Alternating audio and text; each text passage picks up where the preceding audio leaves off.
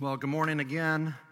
We are working our way through the Psalms of Ascent this summer, which is always a mouthful to say, but it is uh, it's this unique little section of the Psalms, Psalm 120 through Psalm 134. These were songs that the people of Israel would sing and pray as they would make their way three times a year to Jerusalem, the elevated city of Jerusalem it was, it was raised up on a mountain, and so they would go up. They would literally ascend to the, this city, and they would sing these songs and pray these songs on their pilgrimage three times a year.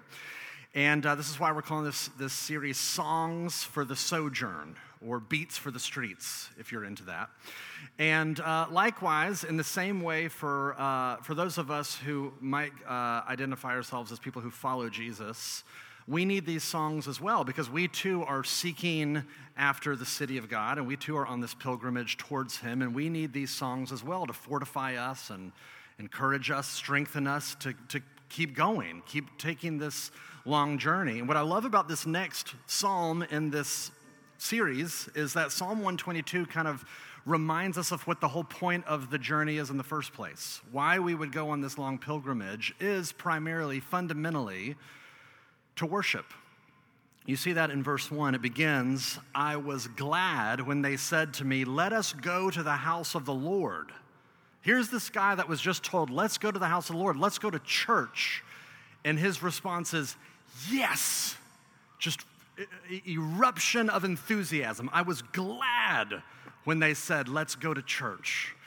Which I don't know how that resonates with you. I don't know how that lands with you. That might sound really odd. That might sound really uh, a little over the top, a little extreme. I'm, I'm sure that was not everybody's experience this morning as you made your way here. I'm guessing for some of you, uh, as, as, you, uh, as some of you were you know, yelling at your kids to get in the car so we can get to church on time, or you know, fighting with your spouse on the way over here, or uh, some of you, I'm sure, are just rolling in and you're just tired and bored or a little skeptical, a little feeling a little out of place in this in this space, and uh, some of you may be thinking, I'd just be rather watching Sports Center. Like verse one would have resonated a lot more with me if it said, "I was glad when they said to me, let us go to brunch." But uh, it's okay if you don't share this guy's enthusiasm uh, for worship. I still think this psalm has a lot to teach us and a lot to show us. And really, I, I want to show you, uh, it shows us two things about worship what worship does and where worship leads. That if you're going to set your heart on worshiping the God of the Bible, what does that do and where does that lead you? So that's what I want to look at with you this morning what worship does, where it leads. So, first, what it does. And really, from this passage, it does two things it binds and it reminds. It binds and it reminds. So first, it, it binds. It binds us together. Look at, uh, look at verse 3. It says, Jerusalem, built as a city that is bound firmly together. He's thinking about the actual city of Jerusalem and how it was literally compact that there were just houses on top of each other. There was not you know there was no empty space that wasn't being utilized no awkward gaps in the walls or the windows. It was it was compacted tightly together as a city. I mean if you think about um, a piece of sushi uh, you know, the, the, you make a little sushi roll by tightly compacting the seaweed around the fish and the rice so that it's all in there together. If, it's, if it were loosely held together and you try to pick it up, it falls it apart. It being compact is what unifies it together. And so this author of this psalm is looking at Jerusalem and he sees it as an architectural metaphor for what worship does to us. It binds us together like that. Look, look at how he goes on in verse 4. He says, To which the tribes go up, the tribes of the Lord. We have all these various tribes. They're scattered all over the place. They, they have different backgrounds, different cultures, different dialects, and they're all coming together unified around the worship of God. They, they, there are all these individual pieces of rice, as it were, coming and be, being bound together to worship God, which I think is, that, that is something really unique about worshiping the God of the Bible. If you think about it, for the most part, for the most part, generally speaking, every other faith feels fairly restricted to a certain specific culture. If you think about Islam. it, it is, it is fairly, uh, for the most part, restricted within one type of culture, within one type of racial group. If you think about you know, Hinduism, it's the same way, kind of restricted within this one kind of culture, this one uh, racial group. I mean, even Scientology feels pretty bound to one particular type of culture, one type of socioeconomic class, but that is not true of Christianity. Christianity is, is massively multicultural, massively multiracial, it's, it's global.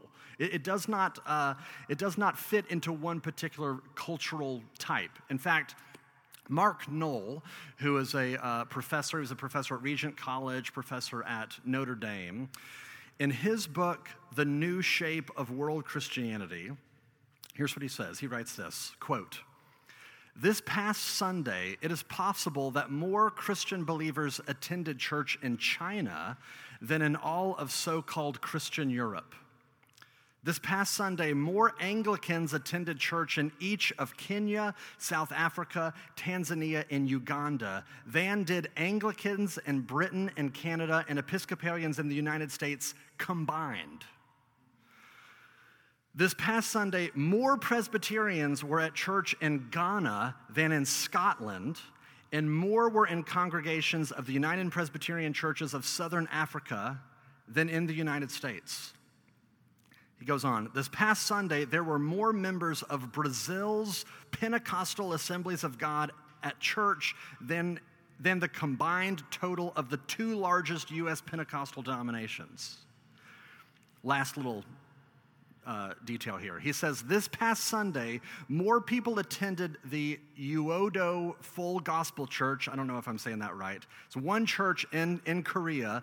More people attended that one church than attended all the churches in significant American denominations like the Christian Reformed Church, the Evangelical Covenant Church, or the Presbyterian Church in America, which is us. He references us. He says, Six to eight times as many people attend this one church as the total that worshiped in Canada's 10 largest churches combined.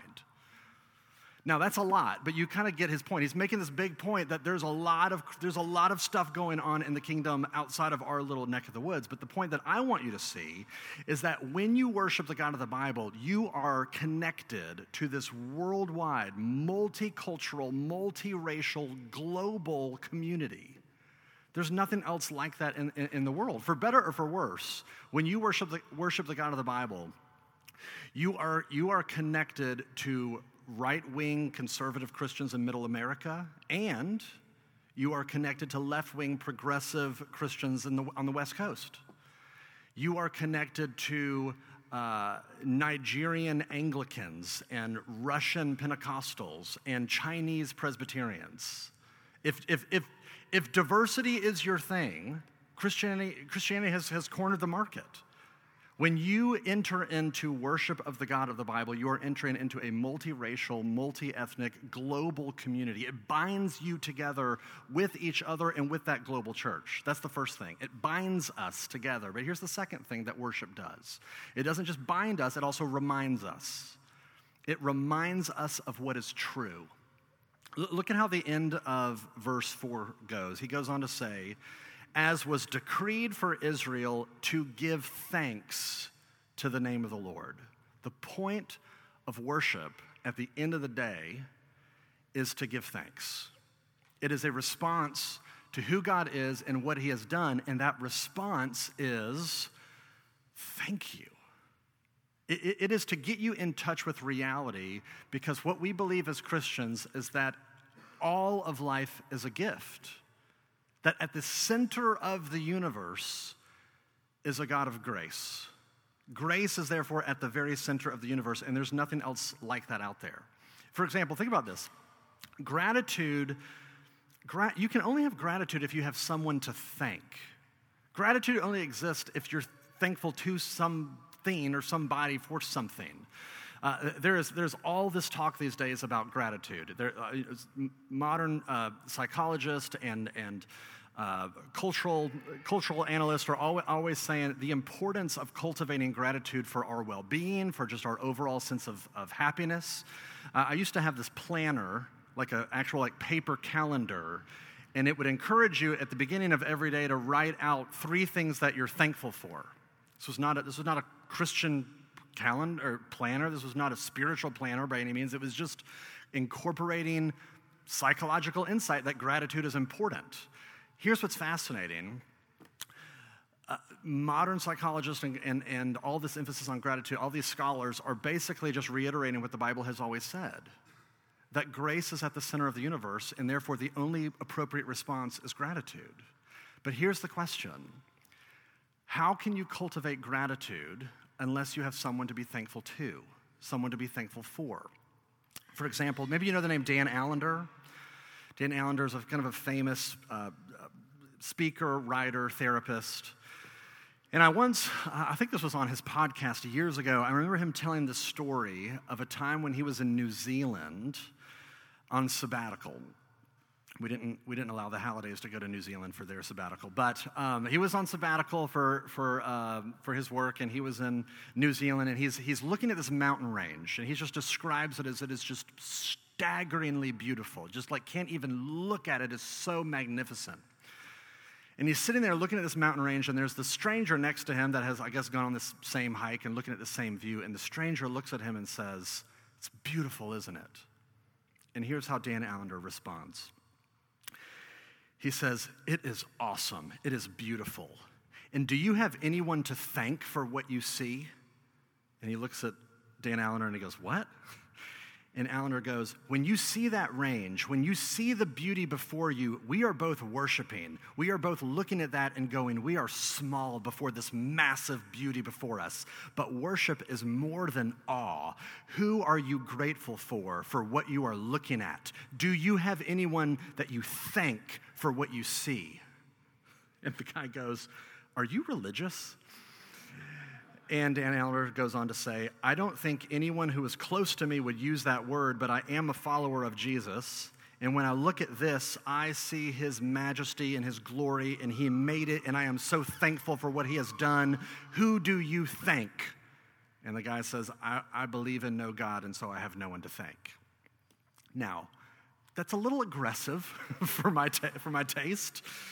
Uh, but I do think it's an interesting point that he's making nonetheless. He's making this point that how can you experience gratitude unless you, unless you recognize that there is a gift giver? How can you cultivate gratitude unless you have someone to thank? So, gratitude assumes that there's a gift giver, but gratitude also assumes that you've been given a benevolence, that, that, that you have received a kindness that is unprovoked, that, that is undeserved. And that's why you have this, this response of just appreciation and, and, and thankfulness. Uh, if Christian worship is fundamentally giving thanks, if that's what worship is, then that reminds us that at the center of the universe is a wildly generous God, a God that has literally given us everything every breath, every heartbeat, everything that we, that we own, everything that we've experienced. It's all a gift. Uh, think of it like this. Let's say that you go to work, and let's say at the end of two weeks, uh, your boss hands you your paycheck. And you look at the paycheck, and it's just kind of the normal amount, your wages, what you, what you earn for those two weeks. Do you ever respond with gratitude? Wow, oh my, oh, thank you for this. No, getting your paycheck doesn't provoke any kind of gratitude because you earned it. It's yours. You deserved it. If you do not believe that grace is at the center of the universe, then you believe that law is at the center of the universe. And what that means is, is, is, you believe that human beings and, the, the way that reality is structured is it's structured around entitlement, that people get what they deserve, and I should get what I deserve. And therefore, in your heart of hearts, you think, well, if I am good and I do good, then I deserve good. I deserve good things to happen to me. But here's what's so sad about that way of living your life is that when good things happen, when you experience good things, it doesn't provoke gratitude. It's just you getting your paycheck.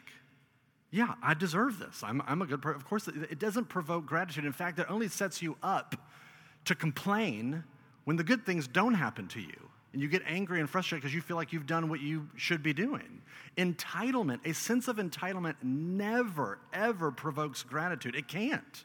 It can only set you up to just be bitter and complain. And yet, here are these people, these ancient Israelites. that are literally going on cross country road trips, as it were, just to give thanks. Why? Because they understand that life, it's not about meriting, it's not about earning, it's not about report cards and performance reviews. It's not about achieving, it's about receiving. They understand that at the center of universe is grace. In fact, all of these, these worship festivals, three times a year when they would go to Jerusalem, what they were doing is that they were celebrating how wildly generous God is. In fact, one of, one of the um, worship festivals was Passover, in which they're celebrating God's gracious, unprovoked liberating of his people from their bondage in Egypt. And then they would also have Pentecost, which at the time was, was their celebration of God's provision for the harvest. It was kind of like their version of Thanksgiving, their Harvest Day festival. And then they would have the Feast of, of Tabernacles, which is a way of celebrating God's generosity and providing for them as they traveled through the wilderness from Egypt to, uh, to the promised land. His provision, his generosity, his liberation, he gives and he gives and he gives and he gives. That's what was at the heart of their worship. But here's what's so fascinating they could have never anticipated in a thousand years how, just how generous this God would get. Because centuries later, this God gave himself. He gave his son. John 3:16, for God so loved the world that he gave. He gave away his son so that his son could bear all the things that we deserved. He kind of took our entitlement mentality and said, okay, we're going to let Jesus bear the brunt of all the things that we deserve, and he's going to get obliterated on the cross so that I don't have to relate to you in any kind of sense of law entitlement way. I get to relate to you purely by grace. I don't need a reason to love you. I love you just because I love you. When you understand that the God of the Bible is a God of grace, that is what drives your whole life to now be worshipful gratitude. If it, it, what is the logic of your heart? I mean, it, honestly, ask yourself that question why am I at church right now? Why am I tuning into church online right now? If, if the logic in your heart is, I'll do the church thing, I'll go, I'll volunteer, I'll bring the chairs over like they asked me to.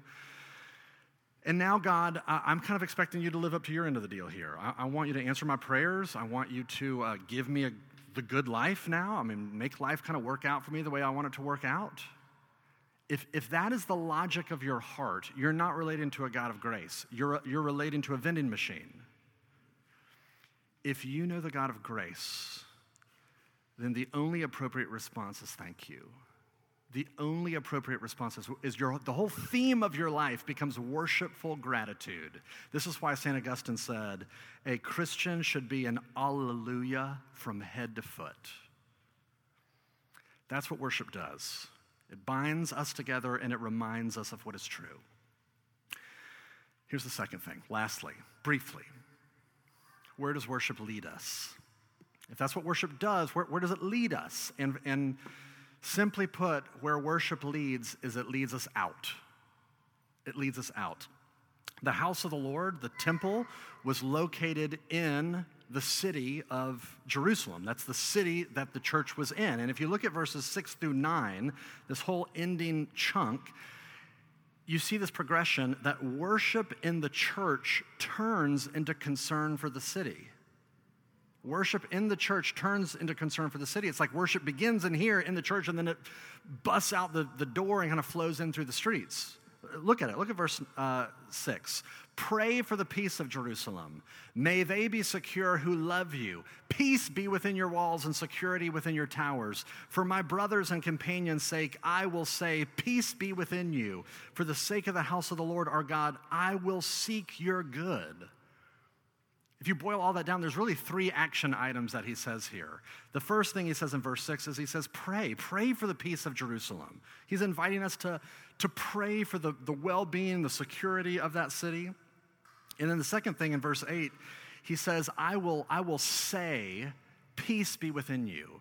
That he doesn't just pray for peace, he speaks it. Peace is seasoned in his language, the way that he, he, he talks to people. And then in verse 9, number three, he doesn't just speak it, he seeks it. I will seek your good, actively pursuing the good of his city. Do you see that? The worship of God inevitably converts into concern for the city. So, if Jerusalem is the city that the house of the Lord was in in Psalm 122, it's not a crazy jump to think, okay, Memphis is the city that happens to locate our church, Midtown. So, what would the worship of God, where would that lead us here? Where would the worship of God lead us in Midtown Memphis? Well, just take those three action items and let's apply it to us, and then we'll be done. The first thing is prayer, verse 6 and 7, to pray for the peace of Midtown. I mean, to be a worshiping community here, the, the reason we're in Midtown is, is, is not just because we needed uh, real estate. We just needed somewhere to worship, and this was just a, happened to be a geographic spot. Uh, no, to be, to be a worshiping community here in this part of the city means that we, we, we are in Midtown for Midtown. We want to pray for, actively pray for this chunk of our city to thrive and to, and to be secure and to be safe and for people to come to experience the grace of God here. So if you, if you in any way kind of, uh, you know, associate with our community as Redeemer, I, I want to invite you to join us in praying for this part of our city, to pray for Midtown to thrive, to pray for our neighbors and our friends here to come to know and experience the grace of God in Jesus. That's the first thing, pray. Here's the second thing, speak. Verse 8, we want to speak words of peace. The way that we speak to each other and about each other, the way that we speak to our friends and our neighbors here. The, the, we want it to be seasoned with the grace that we believe is at the center of the universe. How do we speak about other churches in Midtown? How do we speak about other institutions that do things or may believe things that we might disagree with? Is our speech seasoned with peace, seasoned with grace, seasoned with the love and the truth that we believe is at the center of the universe? Pray Speak, seek, last one, verse 9. Seek the good of Midtown. You know, it's always been a part of Redeemer's DNA to, to, to think this way. We're, we're, we're not going to take the resources of the city in order to build a great church. We want to take the resources of the church in order to build a great city. That's just the logic of the Bible that the Bible says God's people are his chosen instruments to bless the world. So we want to bless our community. And so, what would it look like for you to self consciously start thinking, how can I press myself deeper into this part of the community? How can I take my connections, my resources, my time, my skills, whatever, and press them into this part of Midtown to form friendships and to form relationships and to have this part of the city thrive and flourish? pray, speak, seek. Final thought. I, I realized last week that we, we, the Howells have come up on our one year anniversary of our time in Memphis. In fact, this Sunday is, is the, the, the first Sunday that I, that I uh, preached here a year ago, which is really crazy to think about. But I was thinking about when we first moved here, how existentially strange it was not just because of COVID, which was weird enough, but, but when you move to a new city, you know, all of our friends, all of our, all of our connections was back in Knoxville, which was where we lived before. And we, you know, we loved Knoxville, and it was just weird to feel like our heart is over there, but we're here now. We don't know anything about Memphis. We don't know these people. We don't know this city. I don't know what the Croc is. I don't know what Young Ave is. But, but over the course of that year, I, I started to notice um, something changing in me. I started to, to discover myself slowly uh, feeling proud about Memphis and feeling, and feeling proud to you know, live here and be a part of this. And so we'd have, we would have um, out of town friends come and visit us, and I was like, oh, I gotta, I gotta take it all. I gotta take it all the sites. We gotta go to Crosstown, you gotta see Stax. I gotta show you the Lorraine Motel. Like, I gotta show you all the stuff. Start getting excited about the food scene here and exploring and checking out all the different cool restaurants, and uh, find myself cheering for the Grizz, and find myself having a, a growing disdain for Nashville. and um, the point being, it was a joke, so you Nashville people can, you know, hold your tomatoes before you throw them at me. Um, but you know, part of when you, when you start to sync your heart up to, to something, you start to care about what it cares about. You start to love what it loves and you hate what it hates, like Nashville. And so, uh, in the same way, when you worship the God of the Bible, when you sync your heart up to a God of grace, you start to love what he loves. You start to be care, you, you start to care about what he cares about. And what does he care about? He cares about justice. He cares about shalom. He cares about uh, having the poor being taken care of. He cares about having equitable systems and where the vulnerable in society aren't falling through the cracks. He cares about people coming to know him and know his love and know and experience his grace and learning how to walk in his ways. That's what he cares about. So, I want you to see concern for our city. It's not a departure from worship, it's, it is the fruit of our worship. It is the natural byproduct of worshiping a God of grace. So, as we worship here, right here, right now, may our worship bind us to one another and bind us to the, to the global church. Uh, may it remind us that grace is at the center of the universe. And may it lead us out into deeper compassion and deeper concern for our city. Let me pray. Father, we do pray that you would give us an experience of your grace. That that would not just be something that we talk about, but that is something that we feel and experience in our bones, so that our only response is to give thanks, to love others with the overflow of this love that you have so generously and gratuitously poured out on us. And this we pray in Jesus' name. Amen.